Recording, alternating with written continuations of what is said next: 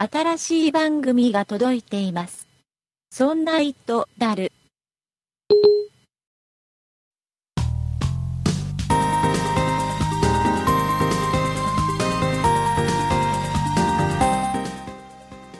そんなイットダル第30回お送りいたしますのは岩田と酒井です。よろしくお願いしますよろしくお願いします。8月も後半に突入しましたねあそうですね。もう8月後半ですか。後半ですよまだまだ全然暑いけどね暑いです、暑いです。ねえはい。あの今日収録はねえっ、と8月17日の土曜日とはいいうことで、はい。これお聞きのリスナーの皆さんもあれですよねお盆のシーズンがありましたからねあのふるさとでね過ごした方も多いんじゃないかなと思いますけどもねああ、そうですね。うんうん私もね、えーこの収録してる前日、昨日まで、はい実家のある広島にね、帰省してまして、おお、お疲れ様でした。じゃあ今は帰ってきてすぐみたいな感じですか、そうそうそうそう。あえっ、と、昨日帰ってきて、昨日の夜ですね、あの、夜遅くに帰ってきて、ああ、お疲れ様です。収録とね。はい。まあまあね、旅行と違うからね、また帰省といってもね、そんなに、あの、のんびりひたすら過ごすっていうわけでもないですけどもね。おお、そういうもんなんですうんね。あの、お家の手伝いとかもね、しながらなんで、まあまあ、のんびりというか、うん、お手伝いしながら過ごしたかな。ああ、そうですか。うん。まあ、それでもね、あの、僕は4日間、あの、広島の実家に、あの、いたんですけどもね。おお、ええええ。で、まあ、両親と私の奥さんと、はいうん出雲大社にね、行ってきましてね。出雲大社は島根ですね。そうそうそう、えっ、と、島根県の、えっ、と、中国地方でいうと、まあ、日本海側の方ですね。はい。うん。で、広島市からね、だいたいどうだろうな、200キロちょっとぐらいかな、あるんですけれど、ええええ。車でまあもちろん行くんですが、はい。その時にね、まあ、最近のやっぱりスマホすごいなって思ったんですけど、ほう。あの、中国地方を縦断する、えっ、と、松江自動車道っていうのがね、今年春に開通したんですけど、はいはい。うちの実家の車に積んでるカーナビはね、まだ反映してないんですよね。おお、そうですか。うん。父親もそんな、あの、カーナビの地図更新とか、ちゃっちゃとできるようなタイプでもないんで、ああ、なるほど。ちょっとね、地図が古くてね。まあ、でもこういう時ね、いいね、Google マップはね。ああ、すぐ反映されますか？うん。もう絶大。だって、えっ、と、交通情報も出るし、その今言った松江自動車道も当然反映されてるし。結局ね、カーナビは使わなかったんですよね。あ、そうなんですうね。ん。もう Google マップで済ましちゃって、ちゃんとね、正しく道案内してくれて。おお、そうなんですね。なんか父親なんかもね、もうカーナビいらねえな、なんつってね。うん。まあまあね、そうやって、あの、実家にいる間にも、まあ、お家の手伝いしながら、そうやって、まあ、ドライブに行ったりとか、あとは、そうだな、お好み焼きを食べに行ったりとかね。ああ、いいですね。お好み焼きって広島焼きですか？あもうまさに広島風。広島風っていう言い方もおかしいんだな。もう広島でお好み焼きって言うとあれだからね。あ、そうなんですね。うん。もうあれが出てくるもんなんですね。そうそうそうそう。あで、4日間をまあまあ、なんとなくそうやって過ごしてあ、、はい。帰ってくる時にですよ、ほ、ちょっとしたトラブルがね、ありまして。あら、また岩田さんトラブルついてますね。ああ、こんなこと初めてなんだけどね。はい。あの、私は、えっ、と、広島行き来するのはいつも飛行機をね、使ってまして、はい。広島空港っていうのは、あの、広島市からね、60キロぐらい離れたところにあるんです。おー結構離れてますね。そうなんですよ。で、まあ、私の実家は広島市にあるわけなんですけれど、ええええ。まあ、いつも車でね、あの、両親が送ってくれて、で、空港着いて、空港から一飛びに飛行機っていう、まあ、そういうコースなんですけど。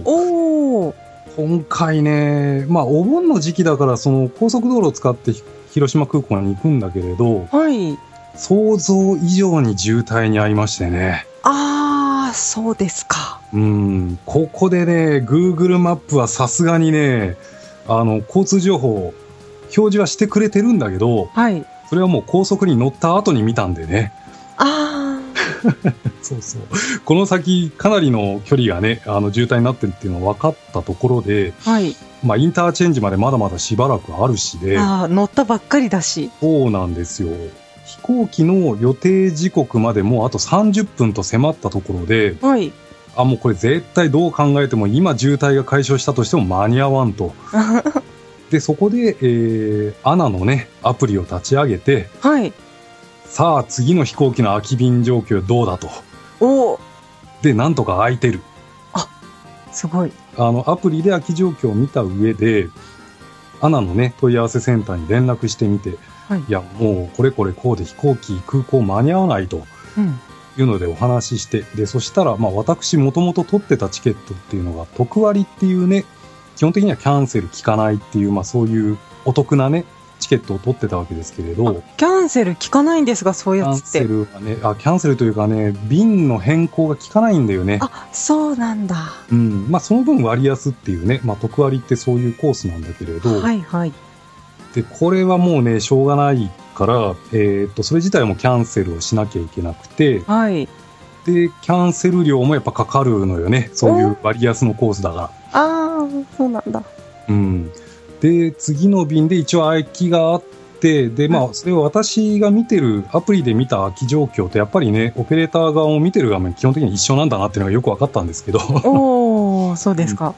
で、その便をおすすめされて、はい。まあでもね、もうその場で買わなきゃいけないから、うん普通運賃ですよ。そうですよね。うんそうないや、りますよでもこ。れはお盆の時期だからね、席確保するしかしょうがないから、ああ、やっぱり高いんですか？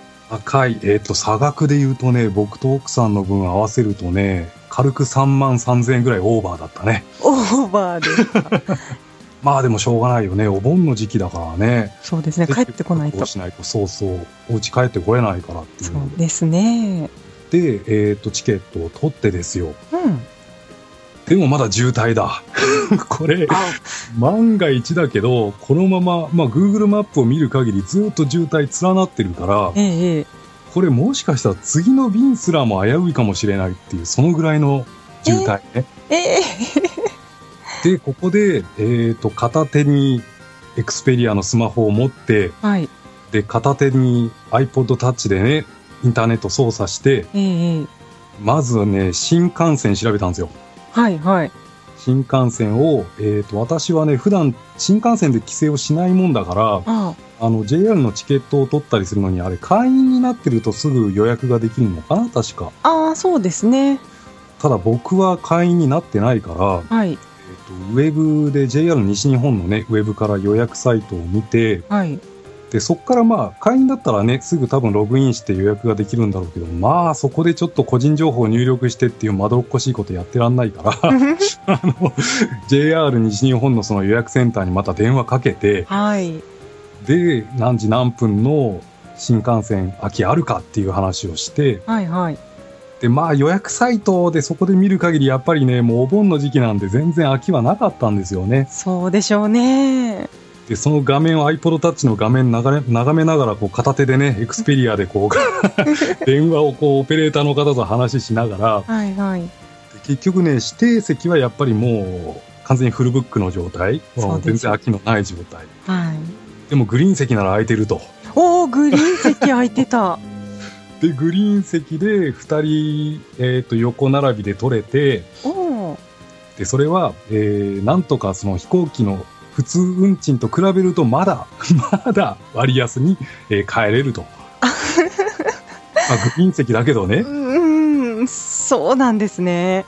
で、すぐそっちのグリーン席を取った後に、今度はアナの方のね、キャンセルの操作をアナのこうアプリからね、取り消しの操作をしてですよ。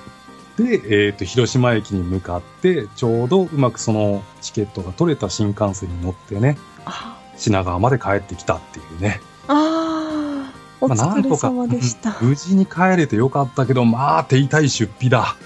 そうですね。結局ね、えっ、と、もともと、えーその飛行機で特割で取っていたものからの差し引きでいくと、うんえーとグリーン車でね、プラス2万、えっ、と、2人分合わせてね、2万ちょっとぐらいかな。そうですかでしたよ。でもなんとか帰ってこれてよかったですね。そうそうそうそう。こればっかりはね、まあお金はもうしょうがないと。あうのん。うん、なんとかその場でね、無事にあのチケットも取れて、はい帰ってくれたっていうのがね、まあ何よりかなと思ってね。そうですね。これでもね、まあグリーン車に乗っといて言うのもあれだけどね、なかなかね、4時間かけて東京に戻ってくるっていうのがね、なんだろうな、時間持て余しますね。ああ、そうですか。私は、その東京行くときはもういつも新幹線なので、うんうん、うん。まあ、新幹線で2時間かからないぐらいなので、2時間かからないぐらいがね、ちょうどいいかな。何か、その、その間に、その本読むなりなんなりにしても、はい。そうですね。4時間ってね、これ、いっそ海外旅行みたいにね、もっと8時間とか10時間とかが、じゃあがっつり寝るかとかって言えるんだけど、ええええ4時間って結構微妙よ。うん、微妙な時間ですねう。ん。まあ、とりあえず、Kindle でこう、本読んだりとかね、はい。まあ、2時間ぐらいは時間潰れたけど、あとの2時間はもう、持て余すね。持て余ししかないですね。やました。退はい。屈でね、もう奥さんと変顔して遊ぶぐらいしかね、やることなくて。結局ね、残った時間使って何したかっつうとね、はい、変顔をしてたんですか？違う違う。あ、それ違った。あ、違った。2時間もそれかかんないね、そこね。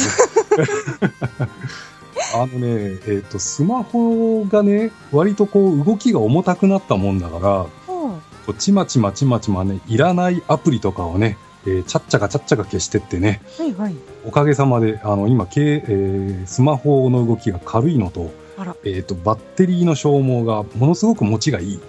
そうなんだ。アプリ入れすぎるとバッテリーの消耗早いですか？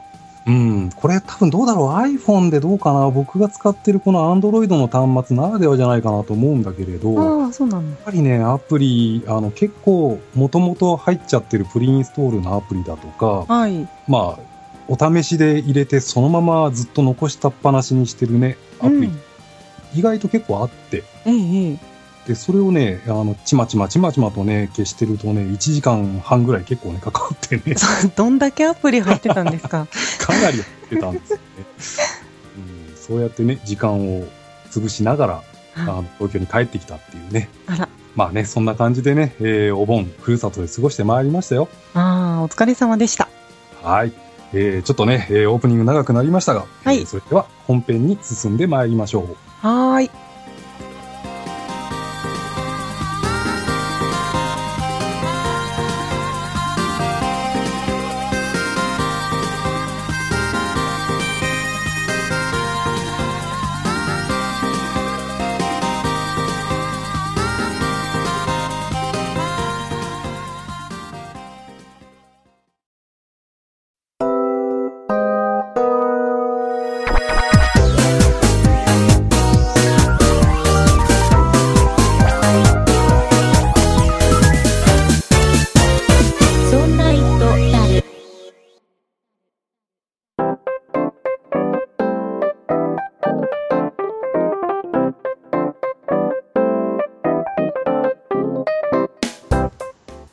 れでは本編、元気よくいきましょうか。はい、元気よく。元気よくうん。あの、今日ね、えっと、何の話をしようかなと思ったんですけど、はい。うんとね、うちで結構長く使っている IT なものというか、家電というかね、お、IT 家電り。まして、うん、IT 家電だね、まさにね。はい。何かっていうと、はい。ルンバ。おー、ルンバが。あの、アメリカのアイロボット社かな？が、えー発売しているルンバですけれど、あの、家電量販店とかでね、み見たことある方なんかも多いんじゃないかなと思いますけれど、はい。私その口ですね。平べったい丸い子ですね。そうそうそう。直径35センチの円形のもので、うん。えっ、とね、厚さどのぐらいだろう？多分7、8センチとかそんなもんかな。ああ、はいはい。で、あの、自分で走、走り回ってくれて、うん。で、あの、部屋の中をお掃除してくれるっていう、まあ、ロボット掃除機と言われるやつなんですけどね。はい、そうですね。うん。で、うちはね、えっ、と、ここ1年ぐらいもう使ってるんですね、これを。はい。えっ、と、いくつかタイプがあるんですけれど、えっ、と、私が使っているのが、えっ、と、ルンバの770って呼ばれる、えーシリーズでして、はい。ここれはね、えーさっき言った自分で走走り回って掃除してくるくれるのに加えて、うんうん。あの充電できるベース、はい。ここにね、自分で戻ってくれるっていう機能がついているんです。ああ、楽ですね。うん。だからね、本当にあの、お出かけしてる間に、えっ、と、ルンバ君をこう、部屋に放放つと、はい。放つんですね。放つと、はい。えっ、と、掃除をしてくれて、ええで、まあそうだな、あの、ちゃんとじーっと見たことないんだけど、はい。大体ね、えっ、と、1時間弱ぐらいで、あの、私の、えー、お家で言うと、えっ、と、何畳だ ?12 畳ぐらいのリビングがあるんですけどね。はい。はい。えっ、と、そこはね、えっ、と、1時間弱ぐらいで全部掃除しきって、で、自分の充電する、えっ、と、ベースのところに勝手に戻ってってくれてるんですよね。うーん。で、これ、吸引力だとかって僕最初、あの、買う時にもちょっと不安があったんですけれど、吸引力。あの。ルンバって、うん。どうやって掃除してるんですか？なんか、ね、コロ、コロコロ、コロコロっていうか、そうそう。ブラシをコロコロして、うん。こう、なんか下にあるゴミとかをこう巻き上げて掃除してる感じですか、そうそう。えっ、と、この、えっ、と、ルンバ君の底面に、えっ、と、はいまあ、ブラシがこうあるわけですけれど、うんうんそのブラシで、まあ、あの、今言ったみたいに、こう、巻き上げて、で、それを、まあ、吸い取ってくれる。あ、吸うんだ。うん。で、あの、そんなにね、ブワーっとこの普通の掃除機みたいに吸い取るっていうよりは、はい。書き出したやつを、えーその本体の中で、あの、ダストカップに入れるためにちょっと吸引してるっていう、そんな感じかな。あ、なるほど。じゃあ、軽く吸ってる感じなんですね。軽く吸ってる感じ。うん。一つはその吸引力が心配だったんだけれど、もう一つはそのはい丸っこい形だから、その隅っこ、部屋の角っちょ。はい。で、ここがどうかなって最初思ったんだけれど、はい。なんか、角いけないですよね。ガツって当たっちゃう。これがね、あの、ルンバ君の、えー円形なんだけど、その端っこのところにね、えっ、と、横回転するブラシがついてるんですね。横回転するブラシ。横回転。えー、あ、なんか出てるんですか？ブラシがこそうそう、出っ張ってるの。う、ビロビロンと。ビロビローンと。うーん。で、そのブラシがね、ちゃんとその部屋の角っちょのところも、えーっと、横回転してるからこう書き出して、で、ルンバの底面にあるブラシでそいつを吸い取ると。あ、そうなんだ。うん。で、これをね、あの、まあ、最初から最後まで眺めたことはないんだけれど、あの、しばらく見てるとね、なんだろう、どういうプログラムなのかわかんないけど、本当にね、うまいこと、あの、部屋の隅々まで、あの、何往復も何往復もしながら、おお。お部屋の掃除をしてくれて、うん。で、あんまりエラーもないんだよね。エラーが起こることもあるんですか？一応ね、たまに、あの、なくはないんだけれど、はい。例えばね、えっと、絨毯とフローリングの間とか、あの、ちょっとの段差があった時に、はい。一応2センチぐらいはね、いけちゃうんだけれども、はい。その、例えば、うちなんかもそうなんだけど、絨毯のその、端っこが結構硬くてね、うんうん。ちょっと段差がこう高いような場合はい。に、えっと、これ、それ以上、そこをこう、乗り上げていくことができなかったりして、ええ。たまにね、そこで行きだ、行き倒れてるっていうこともね、たまにはあるんだよね。充電切れちゃって行き倒れてるんですね。うん。あとはね、えっ、と、ソファーと、えっ、と、うちなんかたまたまそのソファーとフローリングの間がね、ちょうどルンバ君が挟まるぐらいのね、隙間なの。あそこなるほどでね、たまたまこう挟まっちゃって、あ、かわいい。身動きできなくなって、あー抜けなくなっちゃうんだ。うんそれでエラーっていうことがね、ごくごくたまにはあるんだけれど、でもね、えっ、と、ほとんどそんなに、えっ、と、言うほどエラーは起こらなくて、ー。へえ。ちゃんと、あの、出かけてる間に、ちゃんとか、えーお掃除してくれて、帰ってくると、この、カーペットとかもね、ちょっとこう、毛がめくれてるっていう感じその、あ、掃除した後なんだなっていうのがわかる感じ？おお、通った後がわかるんですね。そうそう。ちゃんとこう、ルンバ君が通ってくれたんだなっていうのがわかる感じで、へえ。で、これはね、あの、使っていてすごく思うのは、はいあのまあ、吸引力もそんなにあの気にするほど弱いわけではないし、はい。えっと、そんなに思ったほどエラーが起こるわけでもないうん。から、僕も奥さんも共働きなんだけれども、はい。特に家を空ける時間が多い家庭。は、あの、開けてる間にね、あの、こうやって掃除してくれるっていうのは、とってもね、あの、時間の有効活用だなと思っていて、いやー、いいですよね。僕が買ったのはこれ6万9800円っていうね、それなりのあのお値段のするものなんだけどね。あー結構しますね。うん、でもね、例えばこう全自動の洗濯機なんかを思い浮かべてみると、ええやってる間に他のことできるってあるじゃないですか。そうですね、確かに。うんこの掃除機なんかもね、このルンバがうちにやってくる前は、はい。当然、あの、掃除機をね、あの、人間がこうやってたわけですけれど、ええええやっぱね、出かけてる間にこう、勝手に掃除しててくれるっていうのはね、あの、うん。とても便利だなと思います。そうですね。だからこれだけのお値段は確かにするけどね、全然元は取れてんじゃないかなっていうふうに感じますね。えっ、と、うん。やっぱりルンバって、こう、一部屋一台っていう感じなんですか？ああ、そうね。あの、どのくらいのサイズなんだろうな。うちなんかはたまたま1階にリビングがあって、あの、集合住宅なんだけどね。はい。1階にリビングがあって、2階に寝室だったり、あの、まあ、今まさにこうやって収録してるお部屋がね、はい あったりする構造なんで、あ、はいはい。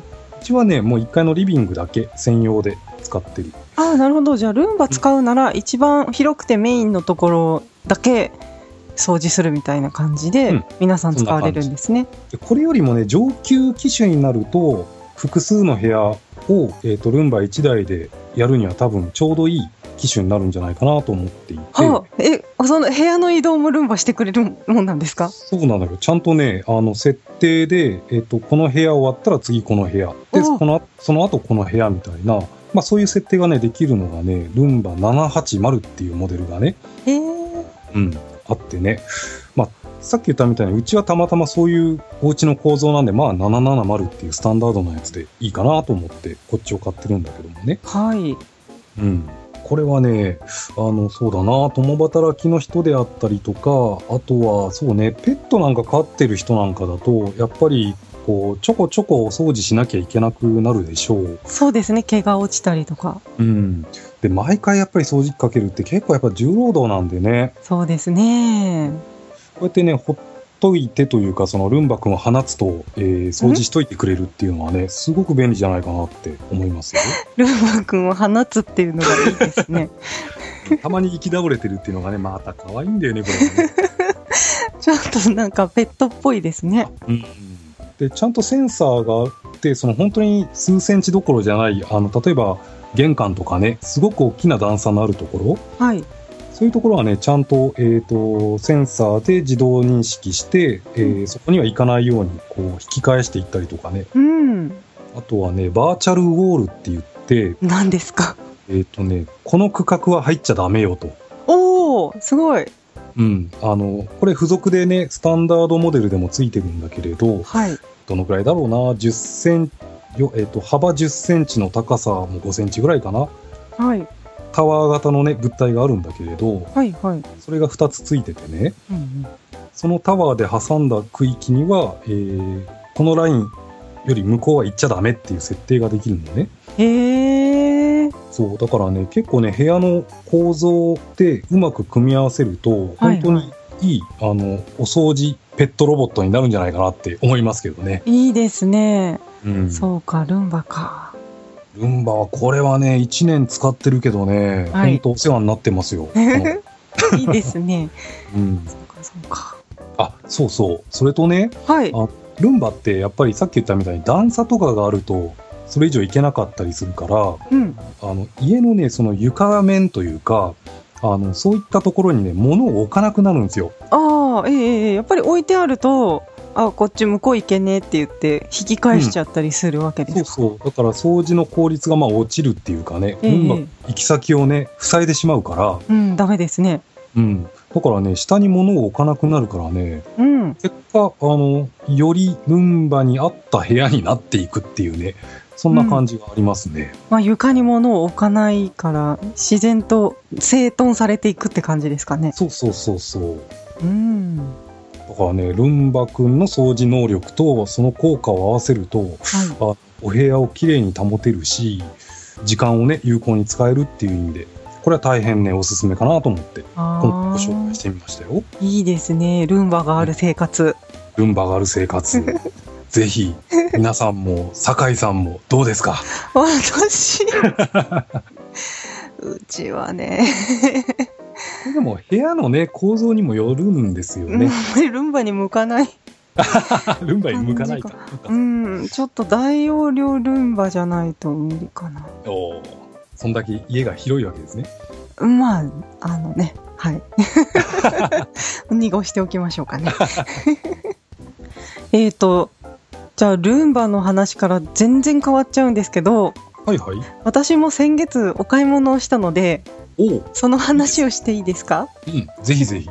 あの、私はですね、以前、あの、うんヘッドホン買いましたっていう話をしたんですけれども、はい、してましたね。はい、また、ヘッドホンというか、ヘッドセットを買っちゃいました。あれ、酒井さんってそのヘッドセット収集癖があるんですよ。そんなことない。そんなことないんですけど、あの、ちょっと、Bluetooth のヘッドセットを買ってみたくて、いいですね、いいですね。はい。それで、なんか無線にちょっと憧れまして、うん。買ってみたんですけど、はい。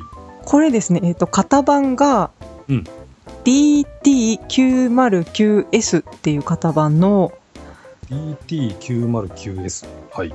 あの、メーカーは特にメーカー名がなくって、うん。本当にメイドインチャイナなので、怪しあ怪しいって言っちゃいけないんですけど、型番で探すしかない 感じの Bluetooth のヘッドセットなんですけど、うんうん。これ形が、えっ、と、まあ、円盤状の4センチぐらいの直径、厚みは1センチないぐらいですかね。の、えっ、と、耳に当てるところがスポンジになっていて、両側挟むっていう感じで、太めのワイヤーでこう繋がってて、とん耳の後ろにかけるようなタイプのヘッドセットなんですけれども、ただ耳に入れないんですね。で、えっと、右耳のところに、えっと、電源ボタンと、あと、早送り巻き戻しのボタンうん。と音量調節ボタンがありまして。あとですね、マイクも内蔵されているので、あ通話にも、はい、使えるっていう風に書いてあって、すごく多機能なんですよ。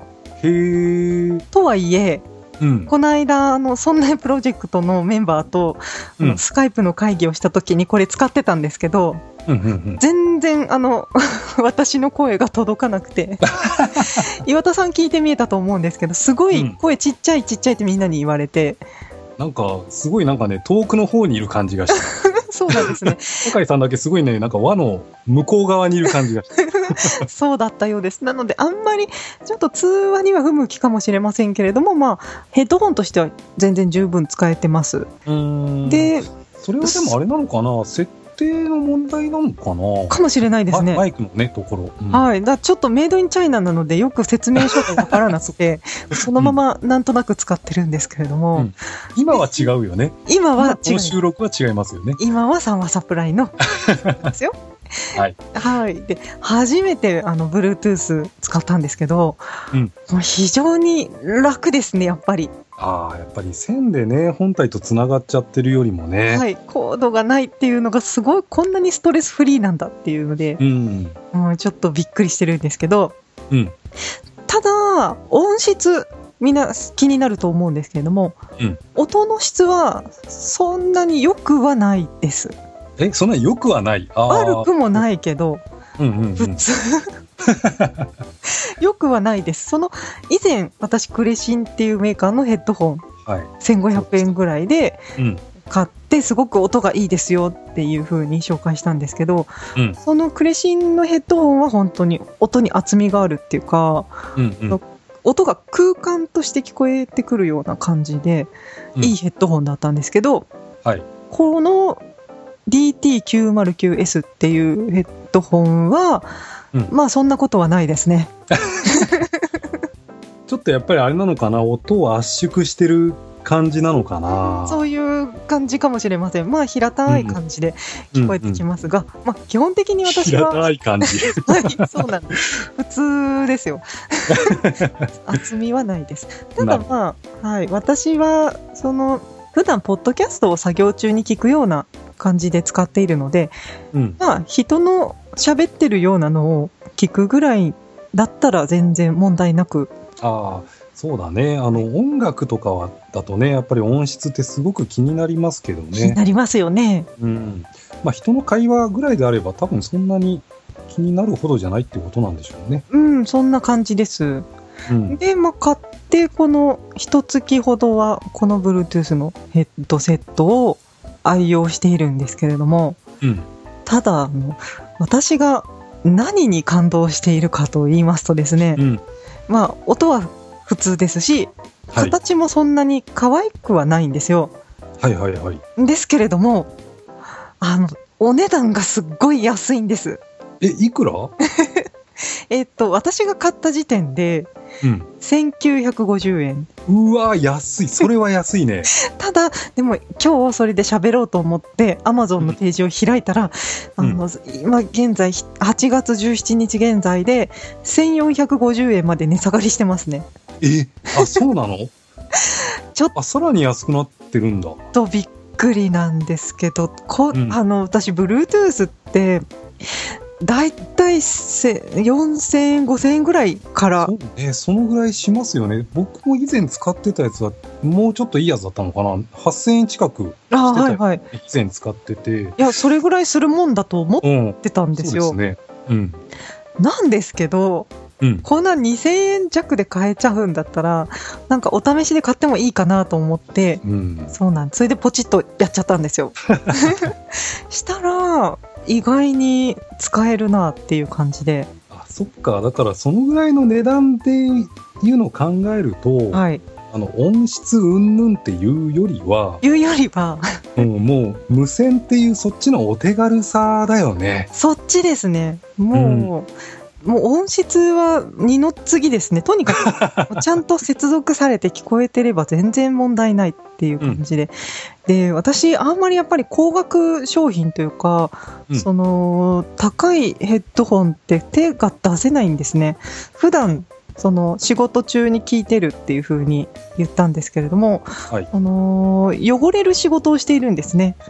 そうか。はい。でうん、やっぱり手がちょっと粘土触ったりしてベタベタするんで、うんで、緊急に電話かかってきたらやっぱりそのちょちょっと拭いてポチポチってやったりしなきゃ触ったりするので、結構タフな環境で使ってますもんね。はい。だからあんまり高いヘッドホンってもう、なんですか、大事に大事にしか使えないんですうよ。ん。やっぱりね、これぐらいの値段だと非常にありがたいんですよ。これはね、めちゃくちゃ安いと思います。安いと思いますよね。うん。あのあ、そうだな。これはちょっと欲しいなっていうのがね、ちょうど僕も、あの、さっき言ったね、その以前使ってた、えっ、と、Bluetooth の、それはね、レシーバーのやつで、はいはい。そのレシーバーにイヤホンジャックがついてて、はいえー通常のイヤホンを、えー挿すと。あで、それはね、一回ね、あの、満員電車から降りるときにね、人に引っ張られて、あの、下に落ちちゃって、あで、その落としたそのレシーバーを自分で踏んづけるっていうね、最悪なことをしてしまってー、ね。やっちゃってますね。それ以来ね、まあ、しょうがなく、あの、有線の、えーはいまま使ってたりするから、あまあね、このぐらいの値段だったら、いや、まあ、そんなに音質もこだわらなければいいかなって確かに思いますね。ーただ、アマゾンのレビューを見ると、うん。評価がいいのも多いんですけど、うん。悪い評価も結構あるので、うん。やっぱりその外国製っていうのとメーカー不詳っていうので 個体差があるのかなって思っていて。あまあまあ、でもこのぐらいの値段っていうのを考えたらね、そうですね。私は非常に満足していますよ。そしてこんな値段下がってるならもう一個買っちゃおうかなって思っちゃいました、ね、ああのーサブとして。サブとして。また壊れた時用に、うんうん。そうあでねあのそうだそうだ。大事なことを忘れてました、はい。うん。あのまあ充電して使うじゃないですか Bluetooth、うん。なので、はい。でえっ、といくつかその Bluetooth のヘッドセット出てるんですけど Amazon を見ると、うん。これがいいところもう一つあって、うん。結構ねあ78時間もっとかな。ずっと聞けるんですよ。その充電充電が持つんですよそうなんだ。それって結構長い方じゃないかな。長い方だと思いますよ、だから私その丸一日仕事してても切れない、うんあの夜のうちに充電しといてずっと使ってても切れないので、で23日使ってると3日目ぐらいにプツって切れてくるなとか思うのでうんうんうん結構ね持ちますよこれああ、これお買い得かもね、そうやって思うと。あの、だから音質だけ大したその期待をしなければ。音質は期待しないでください。普通です。そういう音質にこだわらないなら、うん。あと、はちょっとあのノーブランドなので外れを引くかもしれないっていうリスクもあるけど、まあね今 Bluetooth のヘッドセットってこんな値段で買える時代なんだっていうのをすごいびっくりしたのでそっか、ここで。れは今1400いくらっていう話ですよね。そうなんですなんだな、俺、広島から帰ってくる時の差額でこれ10個どころじゃないよね。なんか商売できちゃいますね いっぱい買えたな、なんだな。いっぱい買いそうですねいやー、そうかそうか。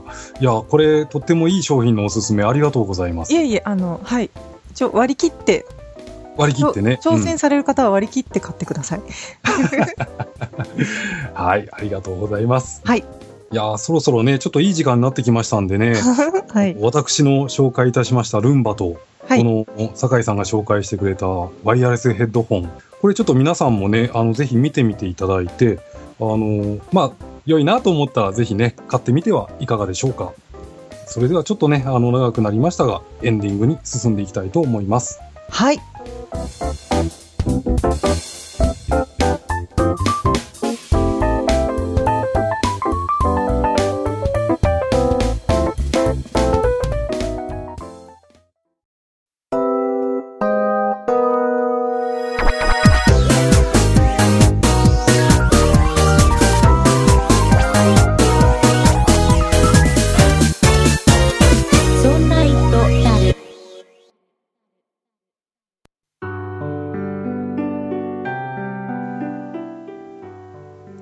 ディングです。はいお疲れ様でしたお疲れ様でした。あの、ちょっとね、オープニングであの、少しお話ししましたけれど、はああの、実家にね、帰った時に、ええええ広島平和記念資料館ってとこ行ってきたんです。ああそれは原爆とかそういう関連のうん、いわゆる原爆資料館っていうところにね。はいで、まあ僕も小学校、中学校とかね、広島で過ごしたのもあって、はい、まあ学校の道徳のね、時間とかにこう、うんまあ社会科見学チックに何回か行ったあったんですけどね。はいで、大人になって行ったことって、就職してからなんか本当になかったから、うーん十何年ぶりかなに行ったんですよね。あら大人の社会見学ですねあ、そうそう、大人のね、社会見学で、それこそ両親とね、奥さんと一緒に行ってきたんですけど。そうですかうん。で、ここがね、あの、まあ、なぜ、えっ、と、そうやって十何年ぶりに行ったかっていうと、はい。展示されてる内容だったりとか、展示のされ方がね、ちょっとずつあの、回収されてたりして、昔その子供の頃に見たのとまた違うんだろうなと思ったんで、まあ、それでちらっと行ってきたんですけどね。はいはい、で、まあ、内容はね、当然その、まあ、原爆が投下されたうん。時の、まあ、悲惨な様子だとか、あとはその時の、えー遺品だとかが展示されてるわけなんですけどね。はいで、そこにね、あのー被爆再現人形っていうのが置いてあるんです。おーはいはいはい。えっ、と、原爆が投下された、えー直後の、えっ、と、まあ、逃げ惑う人々を、えっ、と、人形で表現してるっていうね、はい。そのコーナーがあって、うんうん。で、それはね、まあ、とってもその見るものを引きつけるというか、あの、うん。来場してる。結構ね海外の人もすごく多く来館されてて、まあ、僕が行った時もすごく海外の人も多かったんだけれど、ああそうなんですね。うん。うん、ですごくねみんな本当にその人形をねみんなじーっと見つめてて。はい。で子供たちなんかも、えー、とな別に怯えるわけでもなくそのでもやっぱりちょっとその見た感じ怖い印象はあるんだと思うんですけどね。はい。でこの、えー、と被爆再現人形っていうのがねどうもね次の回収のタイミングでは撤去されるみたいなねああ撤去されちゃうんですか？うん、これがねどうも資料館側としてはそのすごく見たものへのその怖い印象？はい。これがちょっと刺激が強すぎるんじゃないかっていうことでね。刺激が強すぎるっていうフレーズ、最近もなんか聞いたんですけど、ありましたよね。何でしたっけ？裸足の弦が何ですか？これは、まあ、松江市かな松江市の教育委員会はい。ええ小学校での、えっと貸し出しのねあの制限をちょっとするっていうのでね、はい、図書館でうん、お子さんが自由に閲覧できなくなるっていう。そうそう。でこれまさにねあのその話もそうだしこの原爆資料館での被爆の再現人形の話も刺激が強すぎるっていう話なんだけれど、ええ僕は別にねこの番組を通じて政治的なことを言おうとかいもちろん一切ないんだけど。いえいえ、でもやっぱり広島出身の岩田さんって、そのうん。私みたいな、ちょっと東海地方でのほほんと暮らしている 人からすると、やっぱりその辺の意識って違うと思うんですよ。その生まれた時からやっぱりその環境で過ごしてきて、うん。日常の中にやっぱりそういう原爆っていうのがあったと思うので、うん、そうなんだよね。あの、そう、さっき言ったみたいに、小学校時代から結構ね、広島で育ってる人っていうのは平和教育ってすごく受けていて、ええでまあ別に右とかね、左とかそういう思想的なことではなくて、はい。まあ純粋にね、あの、核兵器みたいなものがまあ二度と起こらないようにっていうので、うん。まあ、戦争でね、そういった兵器を使うようなことが二度と起こらないようにっていうことで、やっぱり意識は強いのと、ええあと、その、例えば被爆者の方からの、その当時の体験談とかも聞く機会がね、すごく多かったんですよ。あ、そうなんですね。うん。っていうのとかを加味してみると、その、刺激が強すぎるから撤去するっていう、その発想ってやっぱりね、うんちょっとね、違うんじゃないかなと個人的には思ってて。はい、なんか違いますよね。その、何ですか、うんホラー映画とか、あ、そうそうそう。そういう感じと同じレベルで捉えちゃってるじゃないですか。そうじゃなくて、何ですか、フィクションじゃなくて、うん。事実じゃないですか、ノンフィクションじゃないですか？うん。それって刺激とかそういうので、何ですか？評価しちゃっていいんですか、って思いますよね。思いますね。うん、あのうちの姪っ子なんかもここの原爆資料館あの平和記念資料館って見に行ってはい。でさっき言ったその被爆再現人形なんかも見てるんですけれどえ確かにその怖いっていう印象は、えー、と小学校1年生かな？なんだけど、はい。えーと怖い印象はあったみたいなんだけどだからといってなんかこの目を背けるっていうことではなくてえはい。やっぱりね他のその来場者のこう見つめる目と同じような目で見ていたりしたから、やっぱりねその訴えるものがあるんだと思うんだ。はい。はい。うん、だからね、大人になってね、こうやって、あの、改めて言ってみると、こはい。はい。こで展示されてるもの、その、実際の遺品もそうだけど、その人形なんかを使って表現することっていうのはね、もっともっと、あの、もっともっとというか、その撤去したりするようなことではなくて、うん伝えていかなきゃいけないんだろうな、なんていうのをね、改めて感じたんですよね。そうですね。私もそう思います。ね、うんあの、ちょっと難しいというか、社会的なね、話をしてしまいましたが。珍しく社会的な 番組になりそう。そう。もうまさにね、昨日広島から帰ったばっかりなんでね、あの、ぜひちょっとお話ししたいななんて思って。夏休み特番ですね。そうそう、夏休み特番ですよ。ね、これちょっとエンディングもね、また少しいろいろ喋ってしまいましたが、はいあの、皆さんからもね、ぜひぜひ、あの、いろんな、あの、ご意見だったり、あの、お便りだったり、応援メッセージだったりね、あの、はいいただきたいと思いますよ。そうですね。はい。それでは、その、えーお便りの宛先を、酒井さん、お願いいたします。はい。そんなイットダルでは皆様からのご意見やご感想などのお便りを募集しております。e メールのアドレスはそんな it アットマーク 0438.jp 綴りの方は sonnait アットマーク数字で 0438.jp です。また、そんないプロジェクトではツイッターをやっております。ツイッターのアカウントはそんない p sonnaip プロジェクトの P がついております。こちらのアカウントでは、そんないプロジェクトの配信情報などをつぶやいております。ツイッターをやっていて、まだそんないプロジェクトをフォローしてない方は、ぜひぜひフォローをお願いいたします。そして、そんないプロジェクトには公式ホームページがございます。ホームページの URL は、そんない .com、sonnai.com となっております。こちらのページからは、そんないプロジェクトが配信している5番組すべてお聞きいただけます。また、そんなイットダルのページに飛んでいただきますと、右側にメールの投稿フォームがございますので、こちらからもメッセージをお願いいたします。さらに、そんなプロジェクトのリーダー竹内さんが YouTube のチャンネルをやっております。こちらのチャンネルはすべて小文字で、そんない竹内、SONNAI-TAKEUCHI で検索してください。こちらでは竹内さんのレビュー動画などを配信しておりますので、ぜひこちらのチャンネルのご登録もお願いいたします。そして今回最後にですね、えっ、と、ちょっとだけ宣伝をさせていただきたいんですけれども、えっ、と、そんないプロジェクトのホームページのトップページの右側のあたりに、えっ、と、Amazon の検索窓があります。あと下の方に Amazon の商品紹介があるんですけれども、えっ、と、こちらの方からですね、Amazon のページに飛んでいただいてお買い物していただきますとですね、ちょっと数パーセントなんですけれども、そんなプロジェクトの方にアフィリエイトが入ることになっております。でですね、そんなプロジェクトまあ、えっ、と、サーバーの維持費などもちょっとかかっておりまして、とこちらのページからお買い物していただいたお金はですね、あの、そんなプロジェクトのサーバーの維持費などにちょっと運用させていただきますので、もしよろしければ、あの、こちらでお買い物をしていただくと大変、あの、我々ありがたいかなと思いますので、ちょっと今回、さらっとですけれども、宣伝させていただきました。はい、ありがとうございます。はい。ね、あの、皆様からのね、あの、応援で私たち成り立ってますんでね。実はそうなんです。ぜひ、よろしくお願いいたします。はい。うーん、もう来週は8月のおしまいですか。あ終わりになりますね。ね、最後の週ですよね。はい。